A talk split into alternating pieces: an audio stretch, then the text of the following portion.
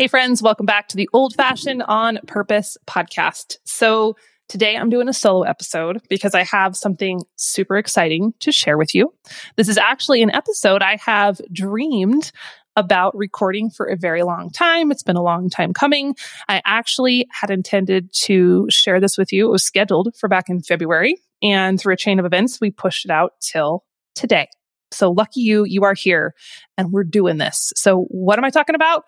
I am talking about the book cover. The book has a cover, it has a face, it is no longer faceless, and I get to show it to you today. So, um, I'm trying to decide when do I show this to you? Do I show it to you now? Do I make you wait? I think I'll show it to you now because that would be rude to like make you sit through this whole episode and show you at the end. I'm not going to do that to you because we're friends. Um, and also, I guess it's a little weird for me to use the term show you the cover because that only applies if you're watching this on YouTube. So if you're on YouTube, you can see this. If you are not, you'll have to use your imagination and then go over to the link I'll share at the end of the episode and you can see the actual picture. But are you ready for this? Drumroll, please. Ladies and gentlemen, I present to you the cover of the book that has consumed the last almost two years of my life. It is here in living color. So I know it's a little glary, sorry. And it's also backwards. I mean, it's not the most ideal way to show you the cover, but we're doing the best we can, and you'll just have to go to the website and see it um, in its more high resolution form. So, funny story. Well, I don't know funny, but it's a story. This has been a, a rough process, a, a, long process, if you will, to get to this final version. So I had flown out to Toronto. Some of you may have seen my Instagram stories for that back in mm, January, end of January, I think. And I went out to work with my publisher's art team we shot uh, a bunch of photos at a really cool old barn. It was a super cold day, but um, we wanted it to look kind of summery. So I would like take off my coat, stand there and try not to shiver on camera, and then put out the coat back on. It was like a whole thing. It was super fun. And so uh, we got a ton of photos, came back, and as the art team started to put the photos together, just wasn't flowing like we were hoping. And so we went through many iterations. I will spare you the gory details, but what was supposed to come in February, we've had to wait. All good things take time, right? So it is now May and I have this cover and I'm really excited to finally be able to share it with the world. So I thought today for this podcast, it would be fun to give you a little bit of behind the scenes of what went into this book. You've heard me reference it probably quite a bit over the last year ish or so because it has consumed most of my waking hours of life getting this book to the point it is now. Um, but I kind of wanted to share with you some of the motivations and some of the magic behind it because this was a really, really special project. And it taught me a lot about creativity. It taught me a lot about listening to my intuition and my gut and sticking up for that.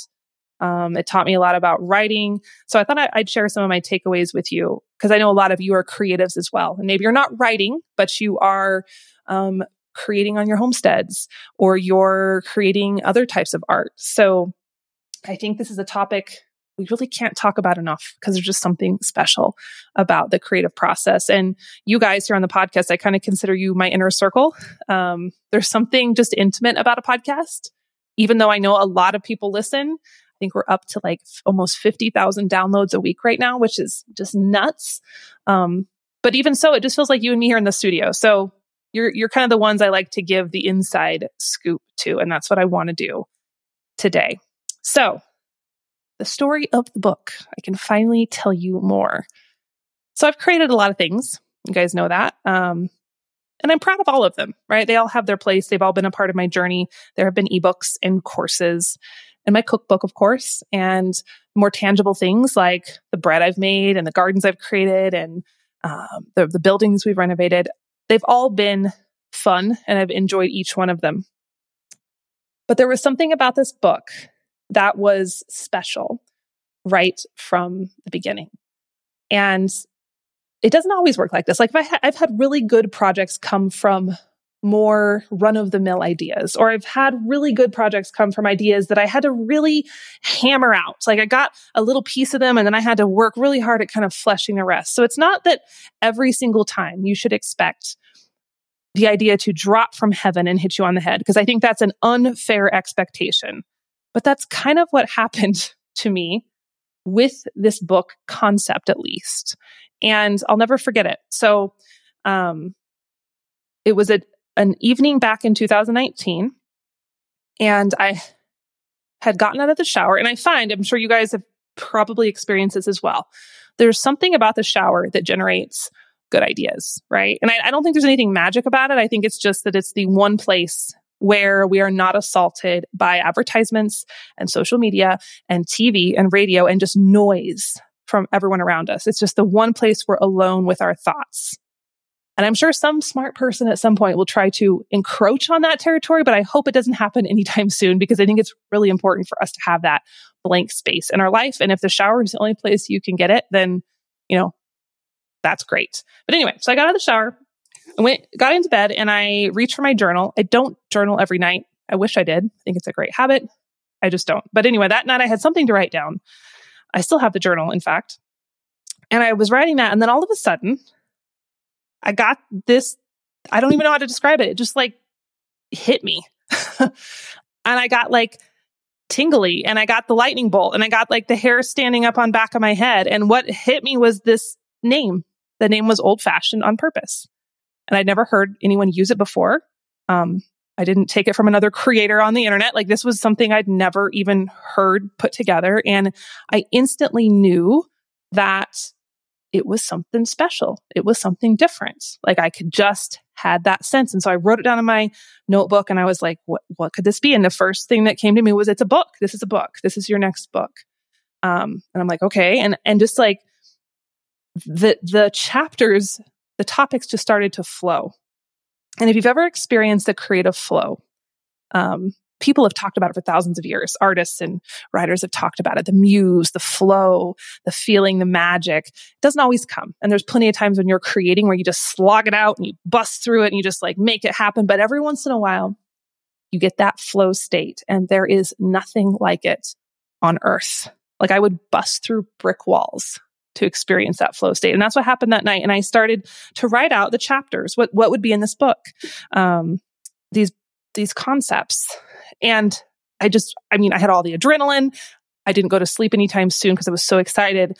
But even the next morning, I was just glowing from, from that idea. So there I was kind of like, now what? So I'd had some conversations with my literary agent at the time um, about what my next book would be. He had said, you know, Jill, when uh, for, when an author has their first book book published, when it's kind of still hot off the press, that's a really good time to start thinking about your next book. Or and sometimes you can kind of write off that success and, and pitch it to publishers. And so we had talked about concepts, but there wasn't anything up till then that felt like I wanted to write about. Like it just wasn't coming to me. And until then, so I shot him an email, I think a couple days later and gave him some of my ideas about the premise of old fashioned on purpose. And I explained what it was and I gave, I kind of outlined some of my chapters and he was intrigued. He thought, Hey, this is cool. Um, we didn't take immediate action in terms of fleshing it out further, but we just agreed to kind of let it simmer. And in the process, I named my podcast with that name because I was so excited for that concept. I didn't want to wait till, um, a book because I knew it would take a long time. So I'm like, well, this is so good. I, I don't want to sit on it forever. So I launched my podcast in 2019. I guess my dates are a little fuzzy. So I launched my podcast in 2019 summer. So I must have got this idea. I think it was early 2019. I don't remember what I said earlier. Anyway, my dates are a little messed up, but it was that year. I know that. Um, and so, you know, doing my thing, loving it. I'd started to use it online a little bit. Everyone, whenever I talk about it on social media, people like lose their minds. They loved it. I made the manifesto, blah, blah, blah. Right. So moving forward, still ruminating on this book. And then, of course, what happens? 2020 happens, COVID happens, and no one's thinking about books during the pandemic. Just the publishing industry itself almost completely shut down. No one was going to the office. Um, it was it was just mass chaos. So books were not on anyone's uh, top of mind. Definitely weren't mine. So as we progressed through that, I, I'm trying to remember exactly when. I think it was potentially 2021, uh, my agent reached back out and was like, what if we start to flesh this book idea out again? And he had been seeing this rise of interest around homesteading related to the pandemic, which, I mean, you guys know it was unreal the amount of interest around bread and gardens and chickens. And the world was more receptive to that than ever before. And he was like, This idea, I think it's time. And I agreed. I'm like, the idea wasn't ready to be born in 2019, but it's ready to be born now. I could feel, I could feel it. So we worked on our proposal. If you've ever I don't know if you, you, maybe you haven't, but just think, I think people are always curious. At least I'm always curious how the publishing process works. And so how it goes is that you usually work with an agent or sometimes you do it on your own, but you make a proposal and a proposal is not just a couple pages. It's like 40 to 50 pages because they want to make sure that you know what you're talking about. Like you actually have something to write about. So there's usually sample chapters and you really flesh everything out. So we built this proposal and then we started getting ready to pitch it. And I was pretty nervous at that point because my my agents had said, you know, they're like, it's kind of rare. It's not unheard of, but it's a little bit rare for someone who's like a cookbook author to just jump categories. Because this book, I knew it wasn't going to be a cookbook and it wasn't going to be a how to book. It was going to be this big picture idea book. And they're like, it's a little, it's a little different. You can do it, but you know, just keep that in mind as you're talking to publishers. They might be wondering why you're switching categories when you had a successful cookbook. Um, and so I was thinking about it and I was really just kind of wondering how this idea would go over because it doesn't, old fashioned on purpose doesn't really fit into this perfect category on, on the bookshelves, right? It has some practical pieces, but it also has some big idea pieces. It has a little bit of philosophy, a little bit of history. It kind of covers a lot of ground as people like you and I do, right? We're jack of all trades, homesteaders by nature. We dabble in a lot of things. And the book kind of reflected that. And so as we went into these meetings, I pitched it to 10 different publishers and I got to talk to some really amazing uh, publishing houses, some really great people. The interest was off the charts. And it was so exciting to see their response to the idea. Because at that point, this probably makes me sound a little woo woo. I don't I don't really care because maybe I am a little woo woo. I, I kind of felt like this idea was mine, but it wasn't my own, right? I kind of felt like it had been given me, given to me to steward. And it was my job to let the idea come through me, but, and just make sure it got to the world in the form it needed to get to. And so to see people respond to it in such a favorable way was really exciting. And so long story short, we had a ton of offers. Um, we, we we got to pick the the publisher that w- that I wanted to go with. I ended up going with Park Row, which is an imprint of HarperCollins, and that's kind of how it works. You have the big publishers, like the big three or four in, in the United States, and then they have little imprints or like kind of divisions. And so uh, my publisher is a division of HarperCollins. So that was really exciting. And we celebrated, we signed the contracts. It was, yay, yay, yay, this is the best thing ever. And then, as it does, reality kind of hit me in the face. And I'm like, oh, guess what? now you get to write the book, Jill. You get to actually do the work. So I went into book writing mode, I think November 2021. We, I, I officially signed, I fleshed out with my editor what the book would look like. I told, you know, we kind of looked at my, my chapters and off we went. So it was six months of intensity.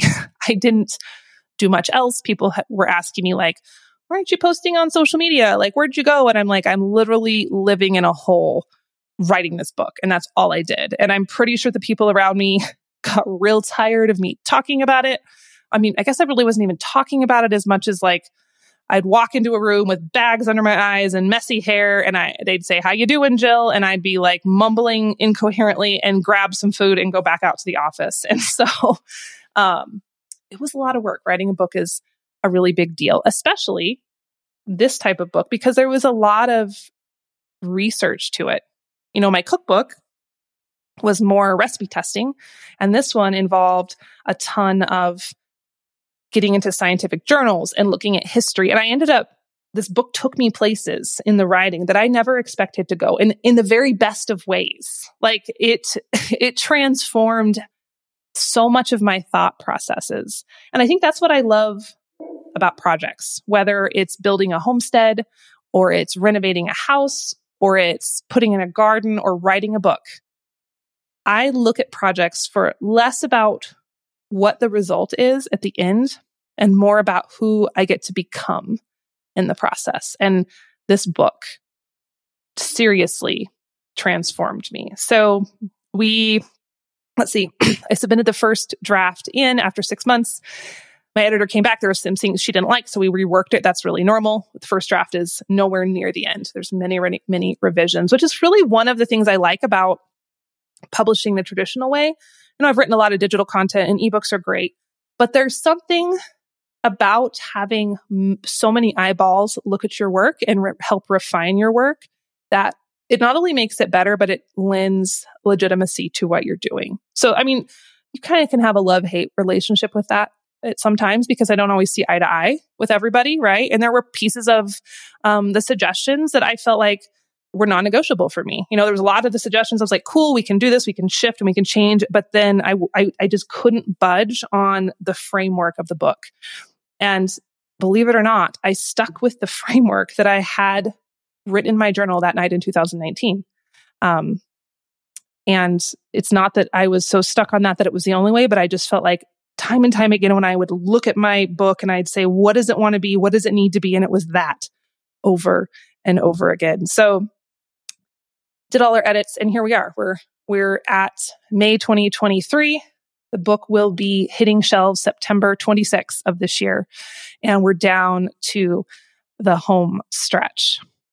So, so that's, that's the book's origin story in a nutshell. Long process, right? So long. You don't realize that until you start going through it and you realize that all those books that you see on your local bookstore shelves or Barnes and Noble, like the long bit of time to get them from the author's brain to you. But that's it can be, it's a good thing, right?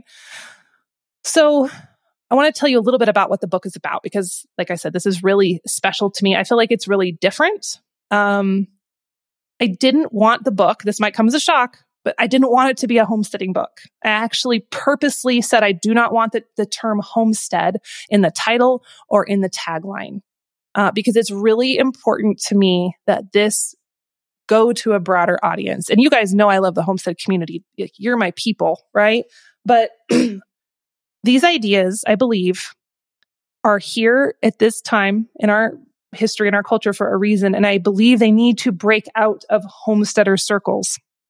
And I think sometimes, especially as homesteading becomes trendier, um, the rest of the world just sees what we're doing and they just categorize and pigeonhole, which is just human nature, right? We all do it oh, well, that thing, that practice is just for the homestead crowd. And I'm like, no, no, no.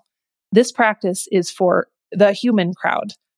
Everybody needs this. And that really was one of the driving premises of the whole writing process for me. You know, as I'm looking at the benefits that homesteading has brought into my own life. And as you know, as I've talked about in the past, it's not just about the bread and the tomatoes and the eggs, right? To me, that's a side effect. But why I'm really chasing homesteading, and I've learned this as I've matured into it over the years, um, it's for those less obvious benefits. It's for how it keeps me connected to nature. It's for how it keeps me grounded. It's for how it uh, inspires me to build community. It's for how it helps me parent my children. Like I love the fruits of my labor, but uh, in terms of like what I can eat and touch, but the most important pieces are beyond that.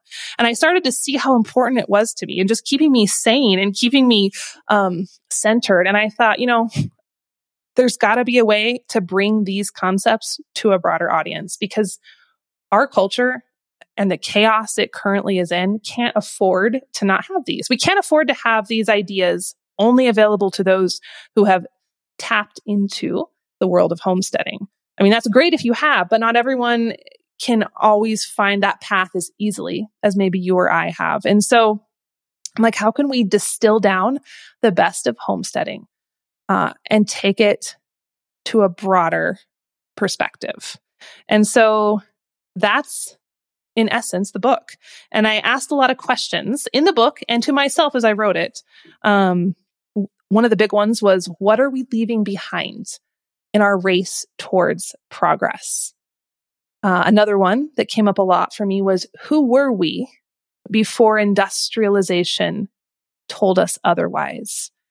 And I, I poke at, like, I, get into a lot of history in the book. I, I read a lot of history because I think it's really important, whether you're a new homesteader, if you want to call it that, or you're interested in old fashioned things and you're trying to figure out why. I think it's so crucial that we understand the history of how we got where we are today, why we became so enamored with convenience and ease, and why those became our goals at all costs. We'll sacrifice everything possible to get those things. Why did we get like that? How did we, how did we get to this point? Because if we can answer that, then we can start to figure out how to get back. And you know me, I'm, I don't know if you can hear that. My dog is snoring. Can you hear that? It's pathetic. I'm so sorry. He's over there just having a great little nap.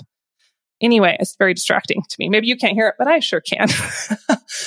Hey, friends, I'm just interrupting this episode for a second to give a shout out to our other sponsor, the Modern Homesteading Conference. So, this is really exciting because up until now, all the big homestead conferences and events mostly happened on the East Coast. And that meant if you live out west, then you're either driving a long ways, you're flying a long ways. And that just makes things a lot more complicated when you have animals and gardens and all the things as we do.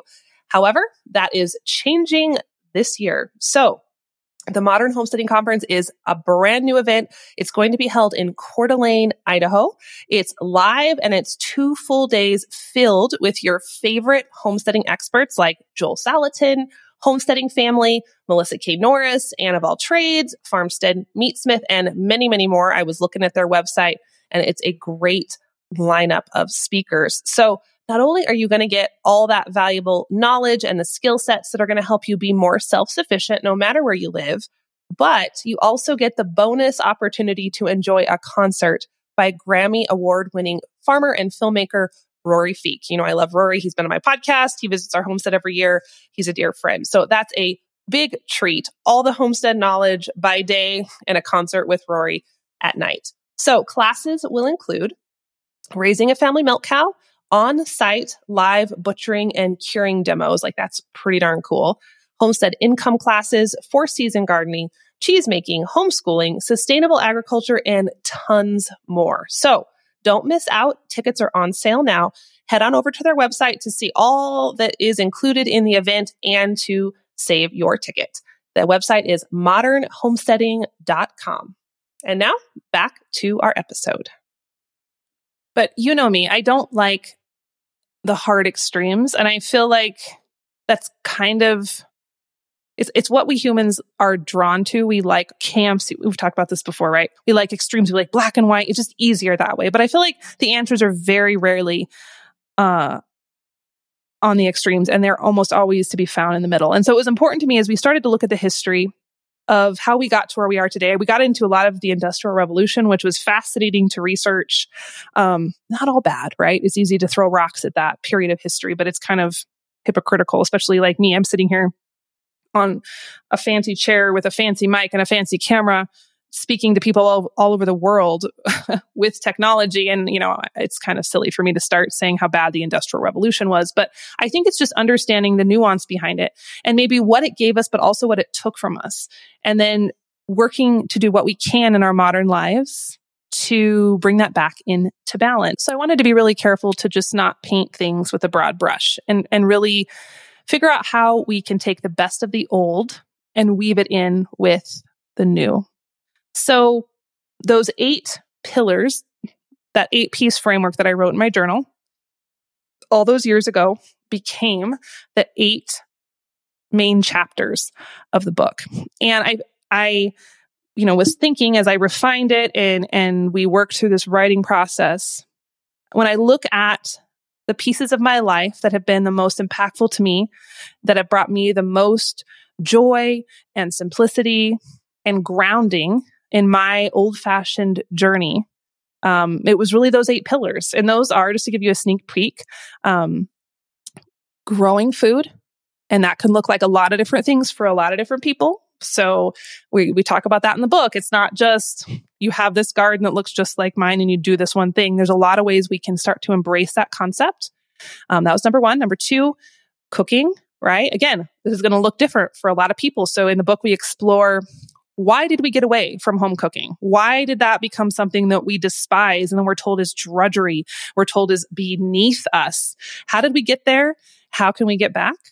Number three, we talk about working with our hands, the importance of weaving in those tangible things into our life. We, we live in this world of the clouds and technology and now AI is coming and we are in our head so much. How can we bring ourselves back to our bodies? And that one of the best ways to do that is with our hands, whether that's changing the oil in your car or making a, a, loaf of bread or vacuuming your yard. I found some fast, or not vacuuming your yard. Oh my God, it's vacuuming your house.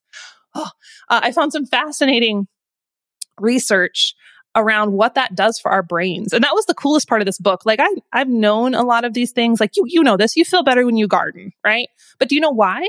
Like it's not that you have to know why, but once you start to understand the science behind what's in the soil and what it does to your body, I don't know. I fell in love with it all over again. And there is so much data and research out there supporting these old fashioned ideas.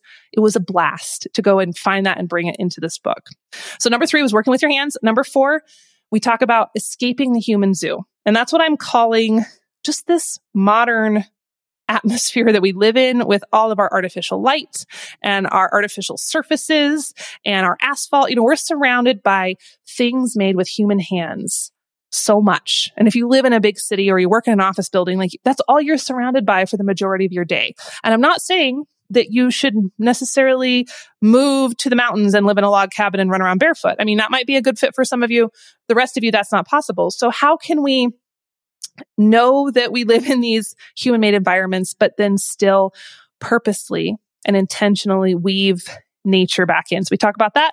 Number five, we debated on this. This was the one tenant from my journal entry that wasn't originally there that we added in, but we have a chapter on unplugging because I feel like you know, obviously balancing cell phone usage was not something Little House on the Prairie, Laura Ingalls Wilder did, but that's something as modern folks who are desiring a more old fashioned life, that's something that we get to deal with and we get to sort out. And that's a unique problem for our modern time. And so I wanted to give you some strategies and some ideas and some reasons why it's worth it, even though it's hard. So we have a chapter on unplugging. Number six, um, Number six pillar is treading the earth lightly.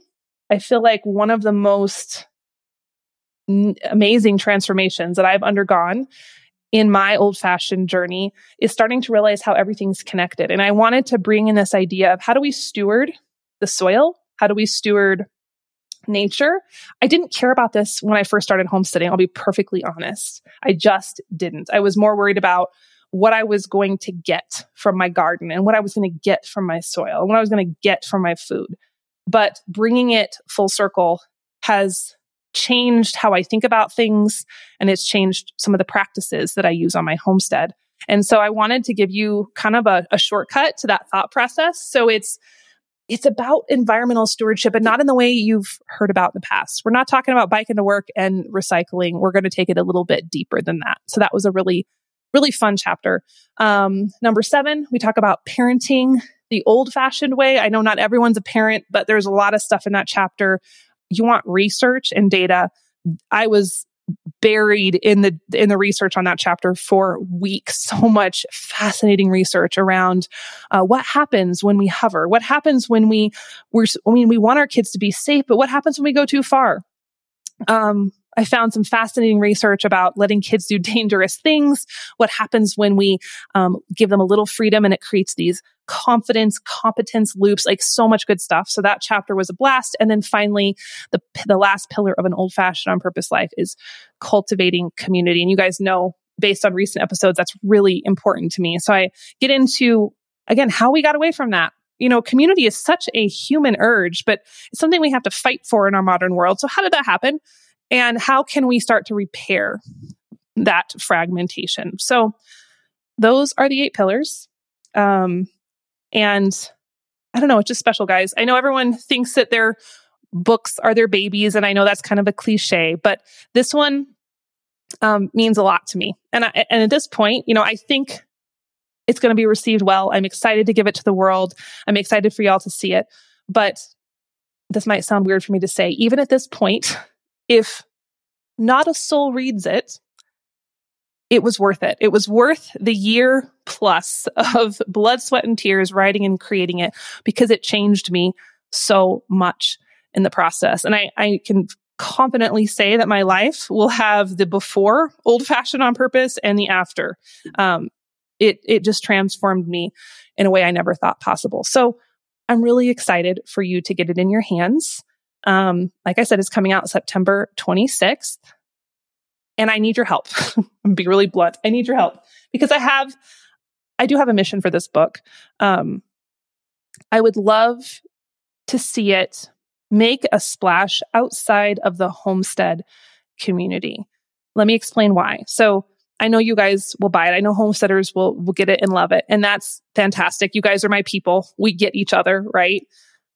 But I feel like the message in the book is needed by people beyond just our little niche. I feel like so many people who maybe aren't going to homestead conferences and they're not listening to this podcast, they, do, they don't know it exists.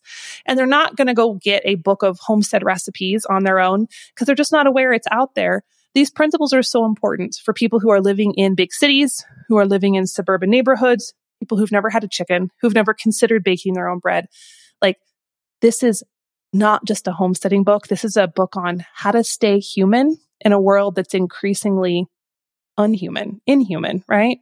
Uh, too tech heavy, too convenience obsessed, really focusing on all the wrong things. And so I would love to see this book get into many, as many hands as possible of people in the homesteading community, but also beyond the homesteading community. So here's why I'm asking for your help. The most important piece of the process, not the most important piece, but a really big part of the process of launching a book for authors are pre-orders. And maybe you didn't know this. I actually didn't know this before I started writing books. Um, most people wait to buy the book till after it comes out, but pre-orders are key because they tell retailers and media outlets and all of those people who help push books out, it tells them that there's interest in the book and it's worth paying attention to. So they're more prone to kind of put it at the forefront if they see pre orders come in. So if you are so willing and you would be able to help me out by pre ordering, I have put together a pretty sweet package of bonuses for you. So if you go to oldfashionedbook.com, that's the book webpage. It's all one phrase. There's no hyphens or anything. You can not only see the cover, um, but you can also see the list of bonuses. We created a brand new sourdough ebook just for pre-orderers. It's not available anywhere else. Um, there is some printable wall art. Again, I only created it for pre-order folks. It's the old fashioned on purpose manifesto and kind of old fashioned vibe that you can print out at home and put in a frame. Um, there's my home dairy ebook, which is, I think, at least 120 pages of recipes and ideas for your milk, whether you're milking a cow yourself or you're getting raw milk or you're using store milk. Lot of ideas on what to do with that. A mini canning course. There's a ticket to a virtual meet and greet where um, in October or November, we're going to do a call just for folks who pre-ordered. Um, it'll be on Zoom or something similar, a similar platform, and we'll talk about the book and talk about anything you guys want to talk about. Do Q and A's, the whole nine yards. Again, only for people who pre-order. And then there's a giveaway. You'll be automatically entered in for a bunch of homestead tools and goodies. So by pre-ordering, you get all of that for free. You just order the book from your favorite retailer I would say if you can get it from your indie bookstore, that's my best recommendation because they need you more than Amazon does, right? So check your indie bookstore first. They can usually order it for you. Um, or go to bookshop.org. They're online, but they support indie bookstores. Uh, and then after that, if you can't find it um, locally, then you know Amazon, Barnes and Noble, Target, the whole nine yards. It'll be in all the major retailers. But if you pre-order it from them, you're going to get it the week it launches automatically or sometimes a few days before.